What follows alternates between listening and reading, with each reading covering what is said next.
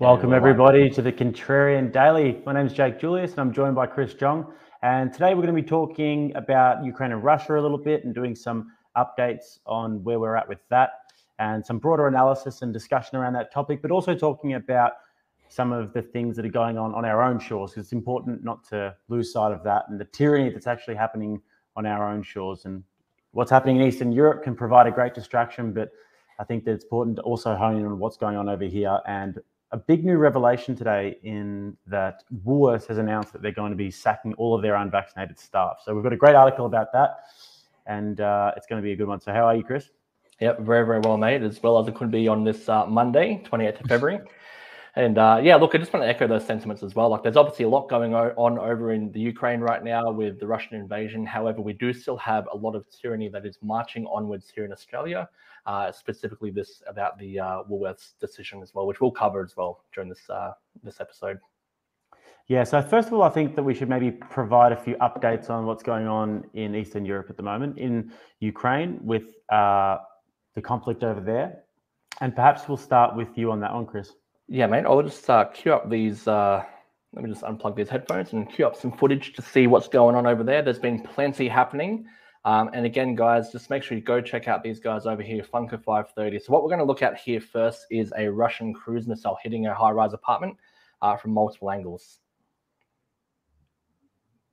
which is absolutely it, it's wild to watch. It's so surreal to see this. And this is this is footage from around two days ago. Oh. This came through uh, of the cruise missile hitting the high rise, which again is just mind-boggling. Now this one here came out, I believe, uh, yeah, yesterday. This is actually footage of Ukraine troops knocking out uh, what's called a Tiger M convoy. So Tigers, from what I can understand anyway, are like an infantry uh, fighting vehicle. So they basically it's like a, a souped-up four-wheel drive, essentially with a big machine gun on top, and we can watch the Ukrainian guys engage.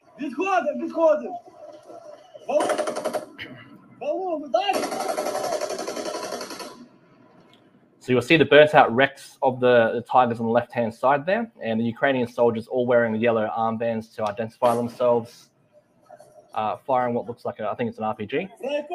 Not that I'm a military expert.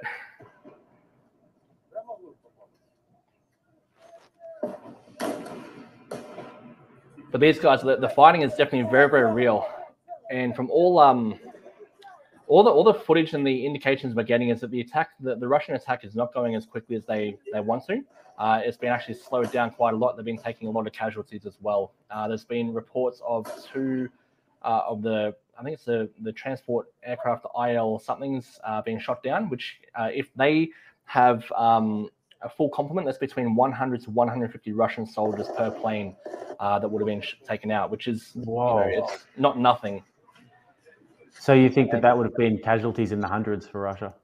Yeah, it, those two planes being shot down. From what the again, this is from the Funker 530 and also S2 Underground. Um, they, they reported that if those two planes were shot down because they were uh, taking part in paratrooper activities, that that would be between 100 to 150 per plane. So that, that's quite a lot.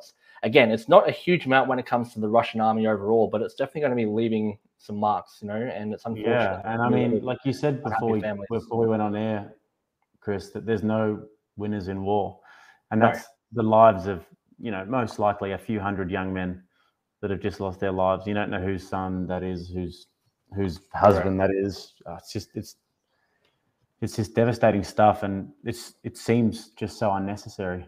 Yeah, it really is. It really is. And and look, we can actually get some footage of um, Russian troops being uh, interrogated. Mm. Uh, if you want to get into more of the the the I guess the hum- humanness of war because they're not they're not bad. They're just basically being asked all these different questions. And we can see the the footage from that as well. This here was um I think it's uh yeah as it's saying here the uh, the night before the, the main attack in either Sumy or Kiev, um, this is basically uh, the a trumpet playing the Ukrainian national anthem, and I thought this was very very chilling to hear.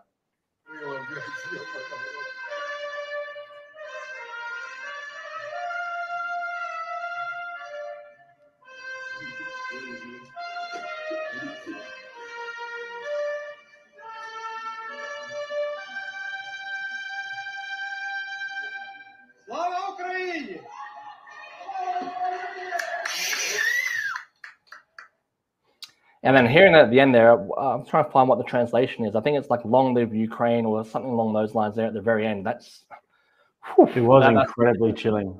Yeah, 100%. And this last one here we'll look at before we look at some other things here is uh, this is what they're calling a Giga Chad Ukrainian soldier. He's doing a bit of a, a psyop here.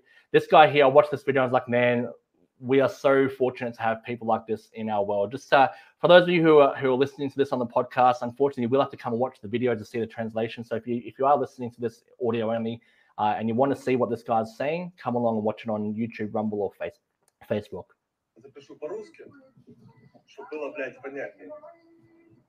Что, ребята, как дела? Что, тиха украинская ночь, да, как говорил великий украинский писатель Гоголь? Все ли у вас хорошо, ребятки? Нравятся ли вам наши байрактары? Как вы думаете, что это над вами сейчас летает? Как вы думаете, что это шуршит в кустах, пацаны? Какие у вас есть мысли по этому поводу? Что бы это могло быть, блядь? Ребятки, вам пиздец. Вы сейчас остановились. У нас все хорошо. Мы подтягиваем резервы. У нас есть авиация. У нас есть танки. У нас есть все. Вам жопа, парни. Давайте так. Сдайтесь нахуй в плен. Пока есть такая возможность. Многие ваши уже выбрали этот путь. Он не самый херовый на самом деле. Мы с пленными, возможно, это ошибка, но мы к пленным относимся довольно хорошо. Поэтому сейчас вы стали, а дальше мы начнем вас гонять. И делать мы это будем прямо сейчас. Поэтому используйте свой последний шанс. I absolutely love that video. So for those of you who, who maybe didn't get all that, this is basically a Ukrainian soldier at the night time taunting the Russians, saying, "Hey, look, whatever you hear rustling in the bushes, that's probably my guys, and we're going to come and get you." Basically, um, and again, like eh, just the balls on that guy there is uh, is absolutely uh, incredible to see. Yeah, and there's so much to put his face to it as well. And I mean, we have seen stranger things happen in history. I mean, you look at wars such as the Seven Day War in Israel, when Israel beat all of their surround all of the surrounding countries around them and just just went on the front foot and attacked and it was like it was an amazing victory for Israel. So we've seen stranger things happen. The Vietnam War, another one where the Americans just couldn't get the upper hand against the Vietnamese because they were on their home soil and the Vietnamese, the Viet Cong were just so crafty. So 100% and not just that but the Ukrainian civilians here again hats off to them they're extremely courageous. They are doing whatever they can to support their military. There's there's footage here of them uh, weaving camouflage nets. There's also footage of what appears to be a civilian um, throwing Molotov cocktails at a, uh, an armored column that's going past. And there's also footage of uh, a group of civilians here making thousands of Molotov cocktails as well. These guys are not giving up, they're not giving in. And I, again, you just can't help but admire them. But then again, on the other side of things too, you know, you definitely got to feel for the, the Russian soldiers on the ground, mm. everyone on the ground essentially, because again, my position in this is it's the people that suffer um, when the elites want to, you know, prove a point or go to war, and I think they're the ones that we should all be angry at. Uh, essentially on, on, all sides, because again, we know that the US isn't innocent. We know that Russia is definitely not innocent.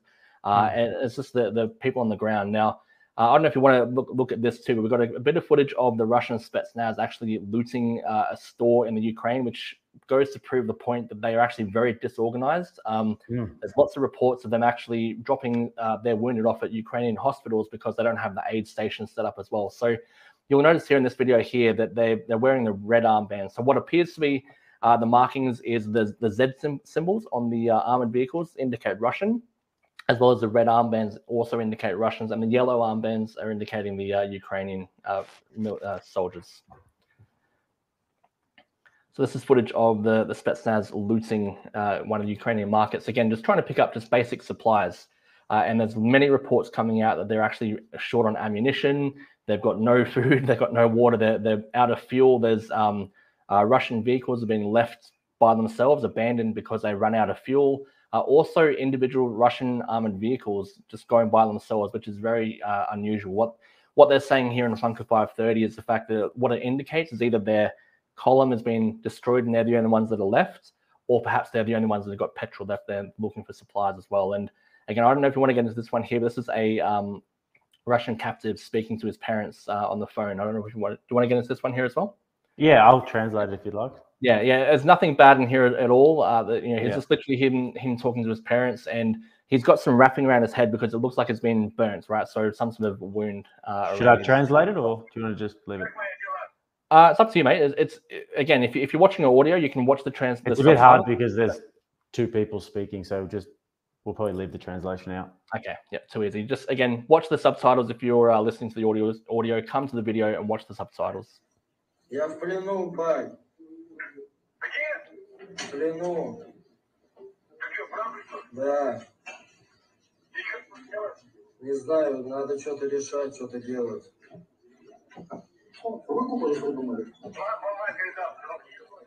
Она сейчас очень сильно... Да, мам. Я в плену. Говори, где ты в плену? Конкретно где ты? Так, на Украине в плену. Сказали, едьте на Украину, мы поехали. Мам, никто ничего не знал. Я не знаю, что делать. Помог- Надо что-то решить. Ну, Носите. не знаю, мам. Помощь нужна. Я не знаю. Скажи, что с тобой тут хорошо. Я не обижаю. Все поехали. Я не знаю. Ну, на Украине местность я не знаю, мам. Нет. А? Да я не знаю. Говори, пусть, пусть мама обращается, блядь. Мама, обращайтесь к командирам, позвони кому-нибудь. Пусть на площадях. Yeah, wow. It really, yeah, brings that humanness there. Um, you can just imagine the the thoughts and feelings running through, obviously that soldier's mind, but also his parents' mind as well. And from the Ukrainians' perspective, like it's great um, marketing for them as well. Obviously, the fact that they've they've got the captives and um, And there's been lots Yeah. of these videos as well. And it does make you There's question. lots. Obviously, there will be casualties and captives on either side, but it does make you question at the same time what exactly, how exactly the Russian game plan, if you will, is going at this stage, because it is definitely a lot slower than they would like. Because the slower it is and the more dr- the more drawn out it is, the more attention comes on them, and and the more that the whole world starts to react. So obviously, Putin would have wanted to do this pretty quickly, short and sharp, get in, take where he needed to go. So it also makes me wonder about what the end game is for Putin and for the Russians, because is he there to take the whole of the Ukraine, or is he there to make a political statement to say, I'm not fucking around? And if you guys continue to push the, your borders of NATO, I will cause a war. So is he going to continue to push through, or is he going to take the eastern part of Ukraine, which is ethnically Russian, which actually would prefer to be a part of Russia, and then leave the rest of them? It, what do you think? Yeah, I, I think he's going to go for the whole of Ukraine only because all the th- there's a lot of attacks that are happening to the west, and then Belarus, the the border there is on the northwestern part of the, the Ukraine, and they're pushing for Kiev. So I think there's the I think it's the Danube River um, is the what separates the eastern from the western side of the Ukraine, and that's where a lot of people prior to the war were speculating if Russia wanted to take only part of the Ukraine, they'd push in to that point, and that would be it. Uh, but the fact it is attacking from the northwest, essentially, um, again, if you watch the S2 Underground uh, updates, you'll see there's essentially fighting on all sides of the Ukraine. Uh, in the southwestern Moldova, there's um, fighting along the border there. In the south, from the Od- Odessa, the east, the northeast, the north, northwest, they're pushing from all different angles. And from what we're seeing as well, uh, Putin's not very happy, obviously, with, with the progress. They've committed about a third of their troops that are around the border. Um, so they haven't committed their full force here yet, obviously. Um, but uh, apparently, one of the military, high-level military generals has actually retired, uh, resigned, and another one's been found uh, who has ended himself. Uh, you know, whether that's you know factually that he's ended himself or someone helped him, I don't know. But definitely, Putin is not happy with the progress that we're seeing so far. Yeah, but I mean, the thing that makes me question it as well is that we, we see posturing from people like Putin all the time. And I, I do wonder if, because he probably knows the implications of war with America. So is he making a statement to NATO saying, hey, look, this is what I can do. I can actually surround Ukraine from all different angles and I can, you know, take Kiev if I want to? Or is he actually going to do it? Because Russians have a, like a cyber capability that is on par with America. Russians and Americans have the, the biggest cyber capabilities in the world, right? So if Putin really wanted to, he could probably shut off the electricity. He could shut off the Wi-Fi in Ukraine. And you wonder why he hasn't done that yet. Because if they wanted to do a swift takeover of Kiev, the best thing would, to do would be to first of all cut off the electricity and Wi-Fi so that people couldn't get messages from from the rest of the world, and they could just basically deprive them of those key resources. Yeah, it makes sense. Um, the other thing though is the optics of it though might not be so good. There's also um, word where Biden actually gave China all their intel on Russia um, prior to the invasion here, and then China, being no friend of the USA, has passed it on to Russia. And so what what might be happening is maybe uh, Putin knows what Biden will and won't do and how far he can go, and is probably going to push it all the way up to that point as well. I did hear that as well, and mm. I don't know what they're thinking giving intel to China because it's clearly they're in the they're in bed with the Russians. It's insanity. Yeah, it's insanity. I mean, they came together during the Winter Olympics, and they they basically said just you know, in the calm before the storm, on the eve of this invasion, they came together and said, "Hey, look, we're we're we're allies now. So we believe that Taiwan is a part of China and that Ukraine is a part of Russia. So I don't know. I don't know what would be would have been going through their minds to give any sort of intel to China. Yeah, well, this is where you can get like the conspiratorial mind can start running. well, I mean, in Ukraine, you currently have international broadcasts still being shown. So the longer this takes for Putin and for Russia, the worse it is. I mean, there is there's there's no doubt that if they wanted to, Russians they could just rubble these cities like they did in Chechnya in 2000 or like they did in Syria with brutal carpet bombings. So there is that possibility. So the reluctance to use those cyber capabilities and to just use heavy-handed military tactics like carpet bombing makes me think that perhaps the end game may not be to actually annex Ukraine. I don't know about that. I think definitely if was to be leveling cities with carpet bombing, that would trigger a lot of uh, a much higher international response. I think so. I think what he's trying to do here, uh, and also again, you'll see this with the escalation of uh, force as well. So I think what he's trying to do here is trying to take the Ukraine with the minimal casualties to the civilian population, because I know at the very very beginning they're actually trying to do what they could to try to prevent civilian um, casualties. And uh, there's even footage here, again, we can go to where civilians literally just stood in front of the armored cars and they just turned around, or the armored vehicles, and the, the vehicles turned around. Now, though, in the last 24 hours, there's footage where the civilians stood in front of the armored vehicles and instead of turning around, they started shooting at their feet and over their heads as warning shots. Right. And they just drove on. So I think um, the the cyber part of it, I don't know why he's not using that because that'd be a lot less uh, of a, a, a bad thing to look at from an outside side of things, but definitely any sort of excessive military force. I think it's one thing to bomb the heck out of Syria and things like that, and another one to, to do the same in the Ukraine, which I think would be, uh, again, as we are saying prior to the show as well, it's very, very different uh, just culturally. There's a lot of people who know people from Ukraine and also Russia and these sorts of areas, whereas not mm. so hmm. much Syria. So I think if he was to go ahead and be excessive with the military force in the Ukraine, that would trigger a much higher and heavier uh, international response. And I think he doesn't really want that, obviously. Mm. I do tend to, I mean, I'm no expert on this. Obviously, mm. we're not experts on this, but I do tend to question the mainstream narrative a lot. When when I see like heavily anti-Russia and heavily pro-Ukraine, especially in the American mainstream media, the CNNs and what have you, it does make me want to question it a little bit more. And and I think that uh, in terms of Ukraine, we can get the video up of Tulsi Gabbard speaking. Uh, Tulsi put it really, really well that Ukraine are being hailed in the media as some going- little utopian democracy, uh, perfect democracy, and it's just not. That's just not the case. And I think you can play the video because Tulsi Gabbard sums it up perfectly. Yeah. Going to hear on the mainstream media. What you do hear is warmongers arguing that we must protect Ukraine because it is a quote unquote democracy. But they're lying. Ukraine isn't actually a democracy. For example, to hold on to power, Ukraine's president shut down the three TV stations that were openly criticizing him and his policies, imprisoned the head of the opposition political party that had come in second place in their elections, and went and arrested and jailed that party's leaders. This is exactly what Putin has been accused of doing. But Ukraine did this all with the support of the United States.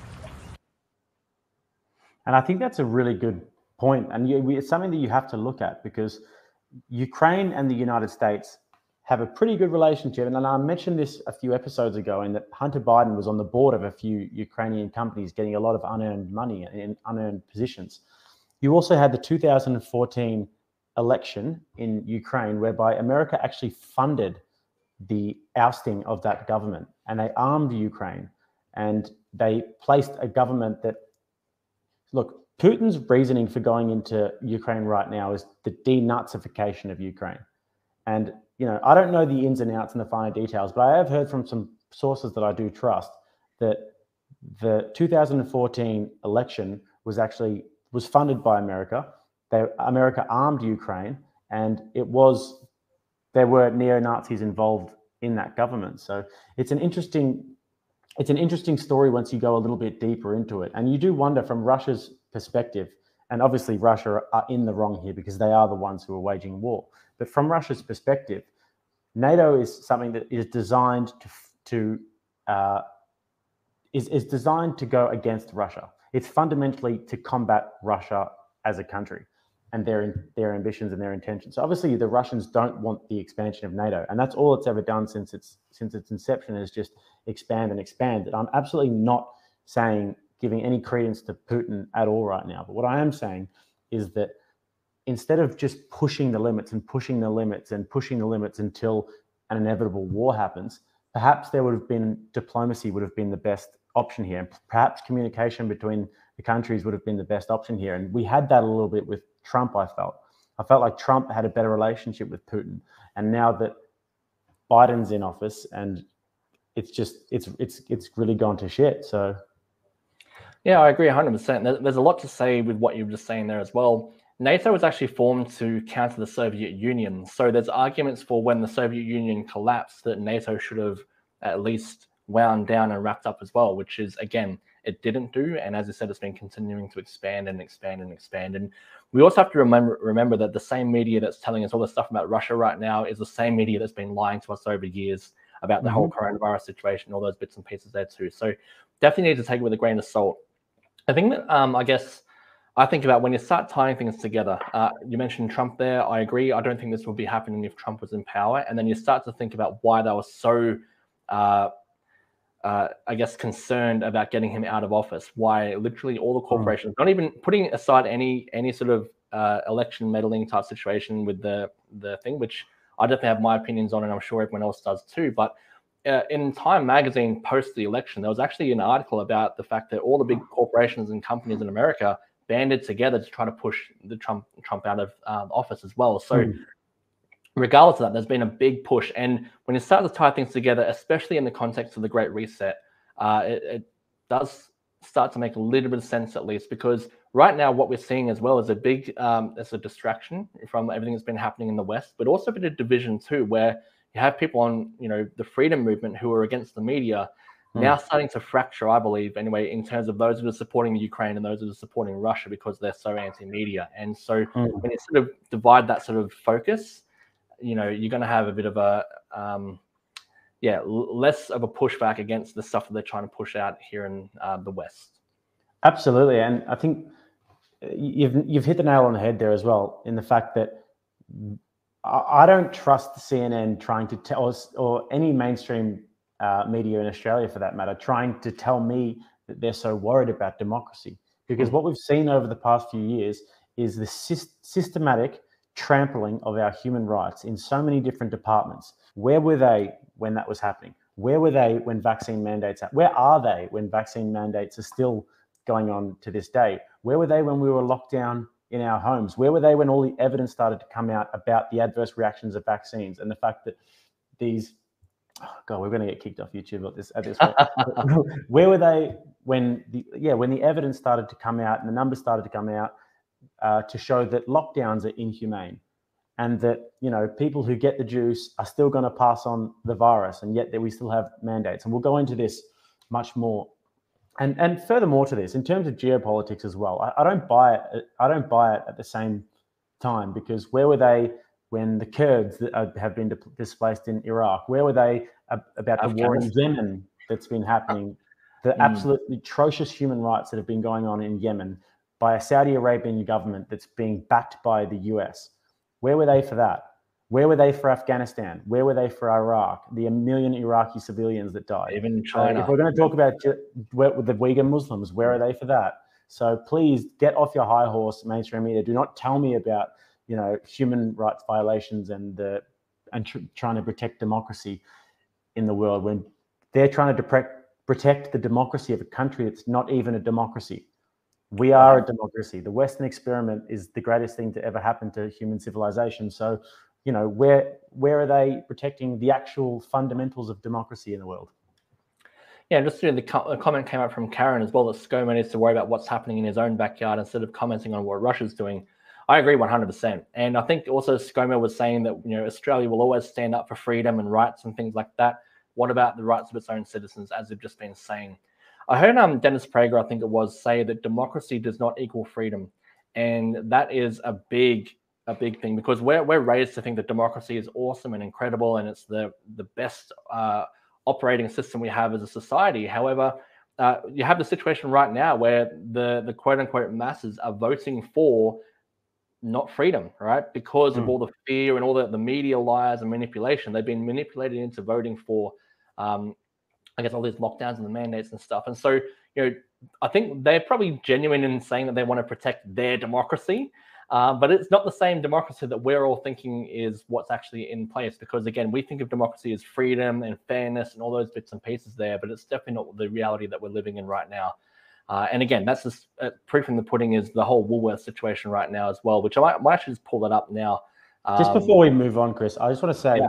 that I think that Dave Smith is a guy who that everyone can kind of listen to. If you guys want to go towards somebody who does pretty regular podcasts, he's a libertarian from the US. His name's Dave Smith. He's got a he's got a podcast called Part of the Problem, and he's a really great one to go and listen to. And I've been listening to him a lot. And basically, the contention of some of these more alternative sources, and it makes you realize that when you watch the mainstream media, you might be sucked into thinking that the West has to do something, that America has to do something.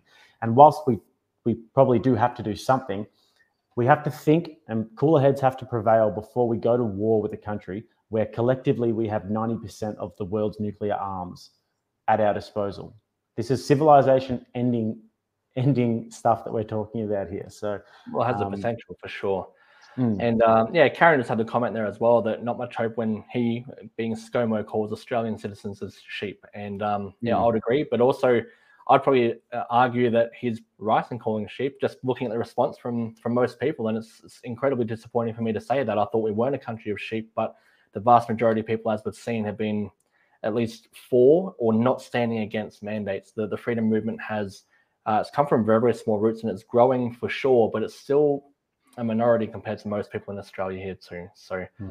did you want to actually get the Candace video up as well at all before we go to the Woolworths one, or did you want yeah, to? we may as well. I mean, I think it's just uh, obviously a pretty hilarious indictment on who is leading the charge in the United States. And you actually you never really know who's leading the charge in the states, but I think that uh, the Kamala Harris and Joe Biden partnership is a, is truly a disaster. I mean, they they they never even they were never even they never even liked each other. You look at the um, debates that they had before Biden got in when they were trying to get the um, what was it called the primaries when they were trying to Yeah, the nominee. become the nominee.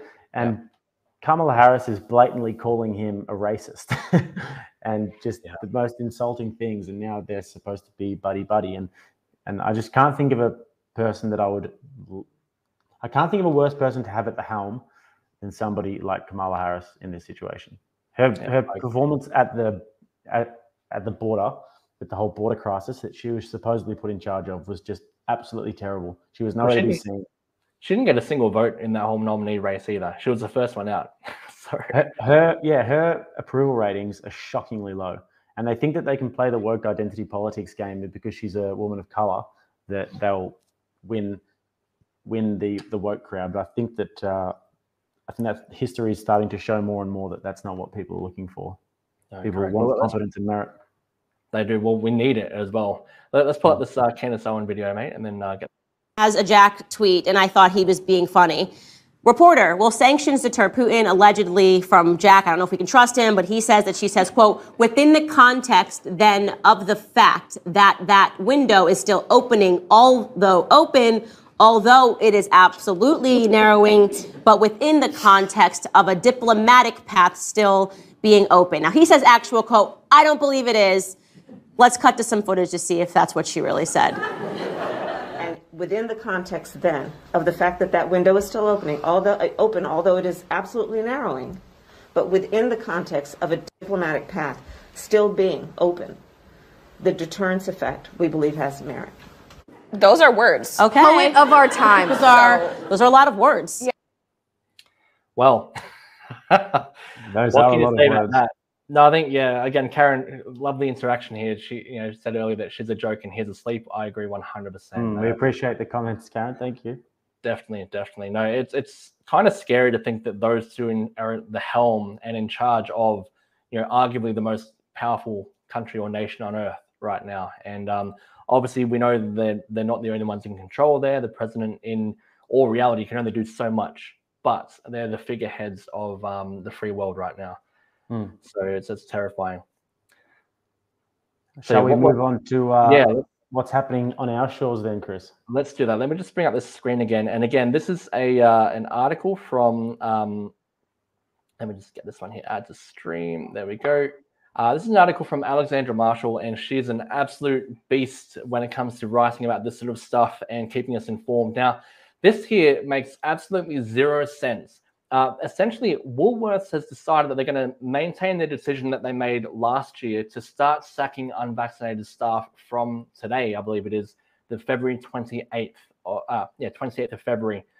Um, essentially, what, what she's saying here is that while many countries across the world have ditched COVID health orders entirely, declaring the pandemic over and the Omicron variant comparable to the flu for most people, which is Mm. what most of us have been saying from the from almost the very beginning at the very least. Mhm. Uh, supermarket giant Woolworths is standing by its announcement in October 2021 to sack all unvaccinated staff by February 28, 2022. This is absolutely just mind-boggling. Uh, you know, you look at countries like the UK, um, and there's a whole bunch more of them that are happening over in, in Europe itself that are rolling back all mandates whatsoever. New South Wales, I believe, even doesn't even have any mandates right now. You know, in terms of requiring vaccines to enter locations and premises. Yet Woolworths is going to maintain its decision to fire anyone who's not vaccinated.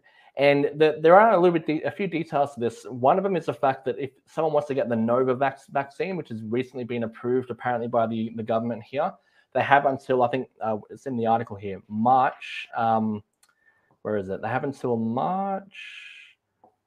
Uh, they have it until sometime in March, right, to get this Novavax vaccine, which has only just been approved, right? And, Mm. and again, this, none of these things have been, you know, run for long-term periods of time. Uh, unless they're going to get that, they are going to be sacked, essentially, which is absolutely disgraceful. Uh, and again, the science has shown for the vast majority of people, you know, um, COVID is not that big of an issue, right? And by all means, if you want to, if you feel like you're at risk, by all means, go get, you know, go get the shot, do whatever you need to do to protect yourself. However, mandating this, the workers of Woolworths, who might I also add, Woolworths is what's called, uh, classified as an essential business, right? Which means that they serve unvaccinated patrons.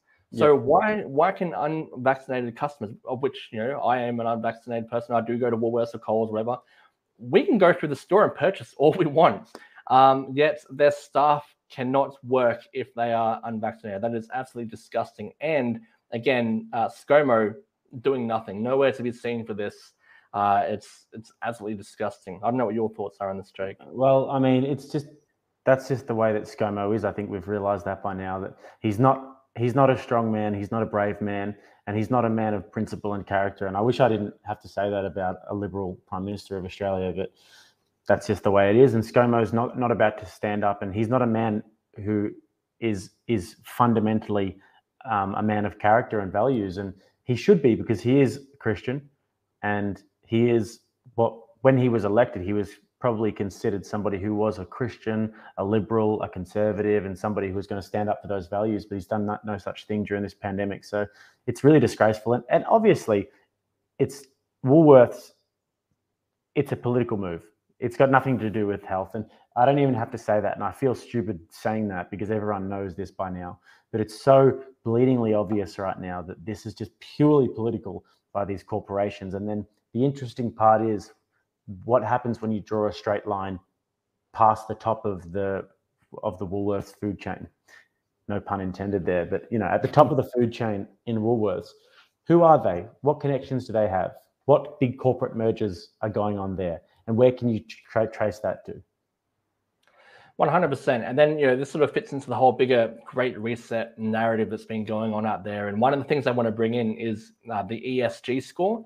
And uh, this is mainly affecting, I think, large corporations, of which Woolworths is one. So I wouldn't be surprised if this is driving them uh, in some way, shape, or form. And essentially, what this ESG score is going to be is it's going to be a credit, uh, social credit score, beginning with large corporations and their suppliers and their companies, but then ultimately ending up with uh, individuals like us, mm. um, determining whether we can actually buy the food, uh, buy any sort of food, get any loans, and essentially live our lives.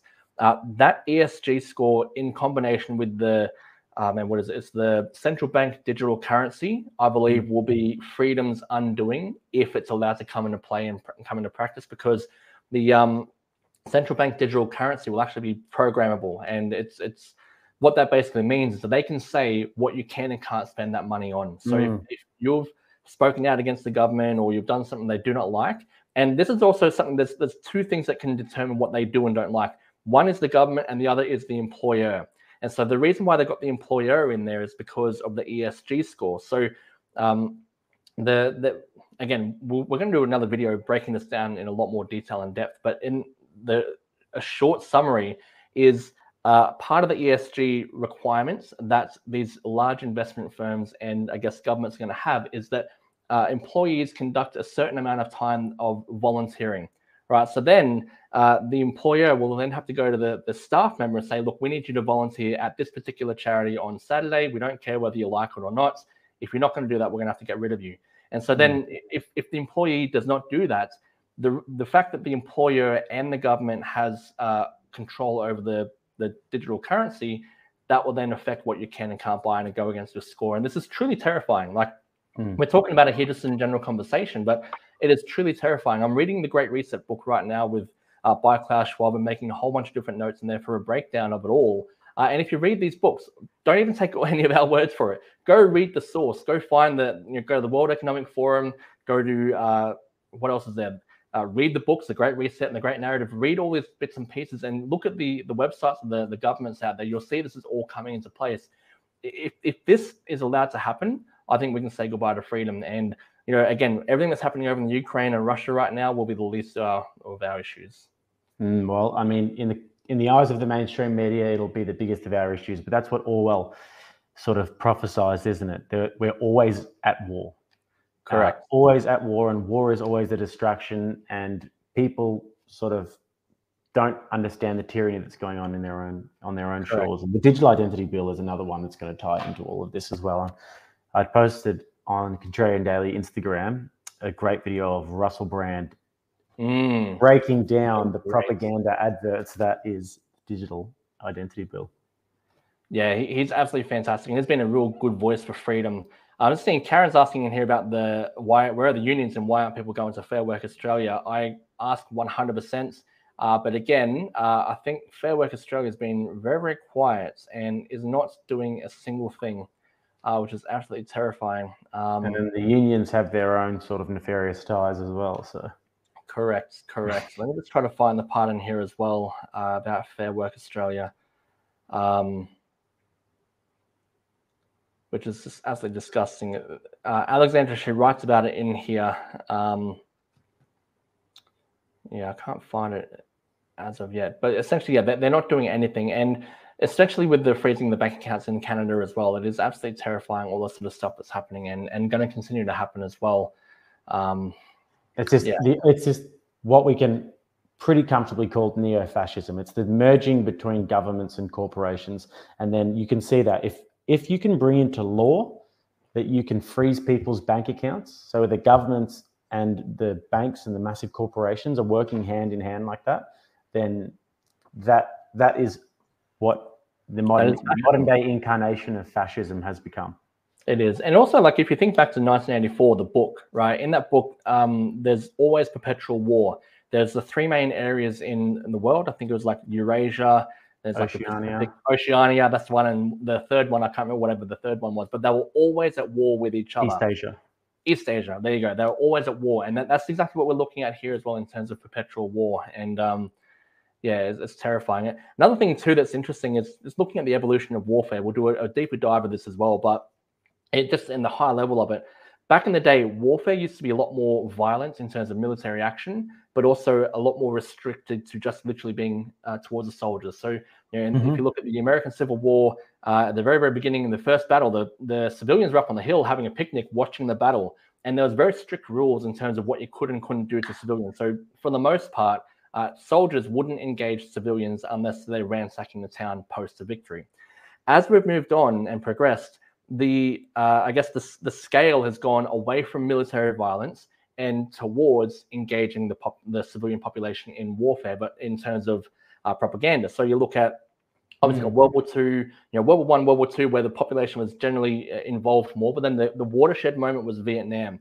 Vietnam was won because it lost the USA lost the will of the population and the people, and the Vietnamese or the North Vietnamese recognized that if they can break the will of the American people, they would lose the support for the war. So they didn't they lost militarily. They they lost 10 to 1 or way more than 10 to 1 in terms of the soldiers, but they won the war because they were able to engage the civilian population. And that's continued on as well. You look at places like Iraq and Syria, Afghanistan, etc. Militarily, those places have lost, but the reason why they've technically, I guess you would say, quote unquote, won Mm. is because they've lost the will of the people. And what we need to recognize today, we are at the point in time where the, the military violence that's going to go on is going to be a lot less typically, Mm. but we are all engaged in warfare. And it's from propaganda from our own governments and also the other governments. It's the civilians that are at war now, uh, rather than being uniquely the soldiers. And again, we will do a, a deeper dive in this and show the the receipts of this all. But we're all in a situation now where we can't just go, oh, the war's over there and we can't, you know, we're not a part of it. We are a part of it now because we are the civ- civilian population. We are getting marketed to and all the propaganda from all sides, you know, from the Russians, the Americans, Australia, from all over the place. And we need to keep our head on the swivel as, as uh, civilians and also keep well informed. And that's what's a part of what we're trying to do here. We're trying to keep everyone well informed and, and so they can take you know, action for their own uh, benefit. But again, uh, it's something that we need to be considerate of is the fact that we are at war uh, in terms of psychological warfare and the propaganda warfare, and the military action will become less and less over time. I don't know if you have any thoughts around that, Jake. Could not have said it better myself. We're absolutely not sitting on the hill having a picnic watching at the moment. And I think that people need to understand exactly what you just said is which is what modern day warfare looks like and what Mm. fascism looks like this day and age and what communism looks like. What you were describing before and what we just said is that's what neo-fascism looks like. What does communism look like today? Look at the World Economic Forum. Go and look at the Great Reset, Klaus Schwab, and I'm sure that there would be people who have some, many people who have some sort of a lineage with actual communism within within those within those groups. So um, it's important to understand what it looks like. It's not gulags and concentration camps, and it's not massive military parades these days. In the age of information, in the age of technology, these isms have moved on and they've become something more more you know modern. More sophisticated. Mm. And it's you know again, it doesn't look good to put people in gulags and things like that now. And why why should you have to if you can just enslave them to their own? You keep them in lockdown. They got the internet and all sorts of stuff, but the internet where they can only see what you want to show them. Because you look at what's happened over the last couple of years with the COVID situation and a whole bunch of other things. We're only like everyone that disagrees or had disagreed with the narrative were either shouted down or labeled or uh, simply censored. So we're definitely moving towards a, a situation where uh, it will be more peaceful. It's kind of like um, uh, Brave New World as well. We're, I think it's a, bit of a merger between 1984 and Brave New Mhm. World, and also Fahrenheit n- 411 or 911. whatever it 9/11. is. 911, that's the one where we're sort of we're only going to have access to certain information. So in Fahrenheit 911, all the books were burnt. You couldn't have books. Fahrenheit Uh, 9/11. I thought I didn't. I thought that was a Michael Moore documentary. Uh, no, there's a, there's a movie and also a book I believe called Fahrenheit something, and it's Right. basically it's about the fact that they in the future all books are banned, right? And they burn them all. If you, if you get caught with books, you get you know enslaved or you go to jail, you get killed, and that's the stuff books burnt.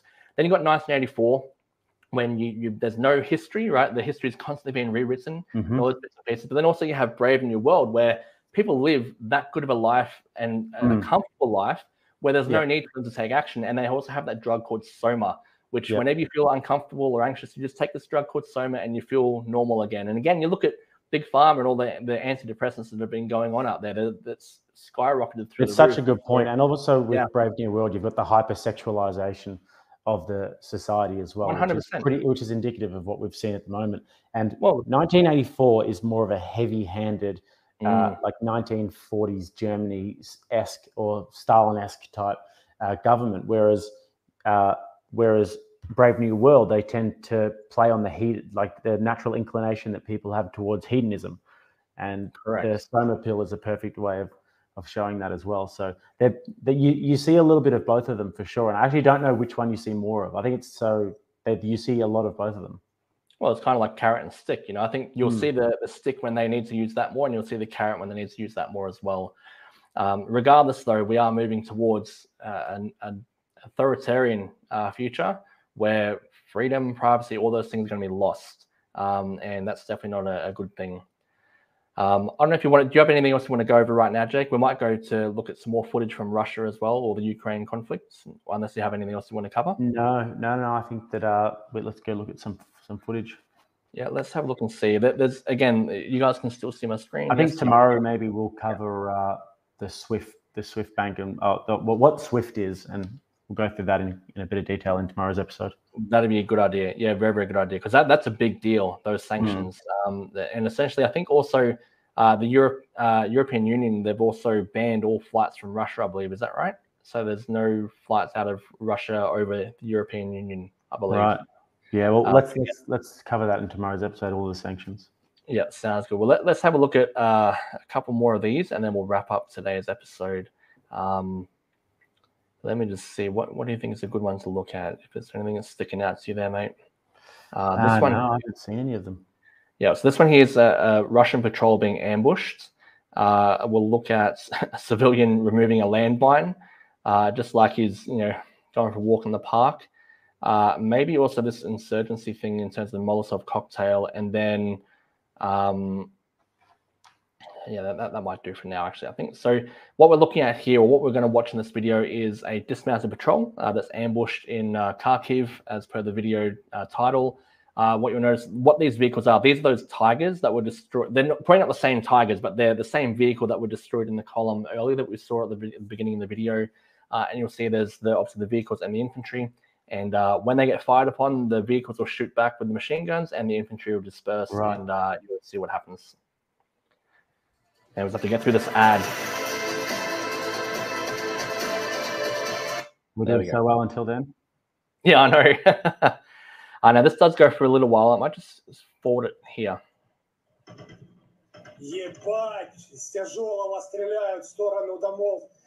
So the Russians are firing at the Ukrainian. No, so that's the, that column is a, a Russian column, and the Ukrainians right. are shooting at the Russians in the column there. Mm. And this is the, them backing it up afterwards as well. So you, you would have noticed there in the last few seconds here, one of the soldiers shoots a rocket at one of the houses. So it indicates that the Ukrainians had let the Russians come through their mm. lines and then engaged them, which makes sense from what you see. If you watch in the middle of the screen, you'll see the fire there. Boom. Right. Yeah, and this is obviously the Russian column backing up. Um, you can just imagine how difficult it'll be uh, fighting house to house like this and street to street. Uh, this is a civilian removing a landmine. and so um, we won't go too long on this one, but he just walks off uh, and puts it in the bushes. Far out. I mean, we've got the only in, Aust- in Australia videos, but do we have it only in Ukraine? Yeah. it should be a new a new subcategory. This one definitely needs to be up there for sure. yeah, yeah, yeah. Um, so he, he just basically He's goes and having a takes them cigarette as well. That's Didn't right. Exactly. cigarette. I know. Zero F's given. uh, sure. Uh, and this one here, this is um, footage of what appears to be civilians um, throwing a Molotov cocktail at one of the Russian columns. Um, you'll see the, the column, you'll see the civilian on the right hand side throw the Molotov cocktail from the right to the left there, and it'll be uh, it's towards the back end of this video. Hmm. The thing that gets me just while waiting is the civilians just walking past, doing their everyday lives while the military is driving past. It's crazy. Yeah. And I think this one here, yeah, boom. Oh wow. Yeah. Good shot. yeah, it was. I know, I know. Now, obviously, you know, it's it's just the beginnings guess. of it, and you can People see are just going about their going about their daily lives, and just there's this Russian trucks, military trucks, just rolling through. I guess it's that's how it goes, isn't it? I mean, It is. But you know, you used to see those um the dash cam footage of like in- Russia, only in Russia and things like that, where the people are driving along and there's like cars, you know, with tons of people in there and trucks and tanks and stuff. It's kind Mm. of like that here too, because you'll see uh, there's other footage here that we, we could get into in future episodes where the cars is driving along and all of a sudden they start getting hit by all sorts of mortar attacks and rockets. And, Mm. uh, there's even one that we covered, I think, the other day where a taxi Yeah. driver is driving towards a bridge and it just explodes in front of it. So yeah, yeah. uh, it's, it's, It's a different world out there. It is, and that's the other thing too. We have to be very grateful for what we've got here in terms of you know we don't have to deal with this. But the thing that I, I, I and I, you and I talk about this a lot is the the masculinity levels and things like that compared to you know over there versus over here. Um, We and I think even who was it? I think Avi Yemeni or um, Andrew Bogut. Someone put up a post about the no, it was actually the Primod. He's like, you know, the Russians and the Ukrainians, they wake up and they run around in the snow and things like that. Mm. We wake Wrestle up over here and shit. Yeah. that's it, Russell Bears, and we're over here arguing about pronouns, and it's like Yeah. you know who would win uh, in in a conflict between us Exactly. They have no choice but to be stoic men because they live hard, hardened lifestyles where from from the minute they're born, they're having to, you know, like fight bears and work backbreaking jobs in the snow and they're they're very isolated and like it's it's kind of a situation where you have to be able to be a man of the house, take care of your family. And I imagine if you're a teenage boy over in freaking Dagestan, you know, you can't be you can't be soft. It's just no. But whereas we absolutely have the the chances for, for us to be soft over here are abundant. We can there's so many soft things we can do. We can sit around cuddling our pillows all day if we want to do, get in the dog. Correct. And, and you know, I know, um, I think it's a big problem, and I know you think it's a big problem as well. And I think it's something we need to address as a country because, again, you know, if something like this was to happen on our own shores or affecting our own country, then I think there'd be a lot of people in trouble, and I think we need to get back to um, yeah, And uh, just another thing, I, I I was listening to a podcast today, and so in China, obviously being the communist country that they are, every single coun- every single major corporation or company is owned by the government. So the government's got their hands in the pockets of you know your Alibabas and TikTok. So TikTok, the big decision makers at TikTok would be the heads of the Chinese Communist Party. So if you're TikTok and you want to manage the algorithms of people in the West, your direct enemy, well, what are you gonna, what are you going to what are you going to put on those kids' screens? You're going to put oh, like little stupid like little dances and all that sort of and all that They're sort of stuff. it.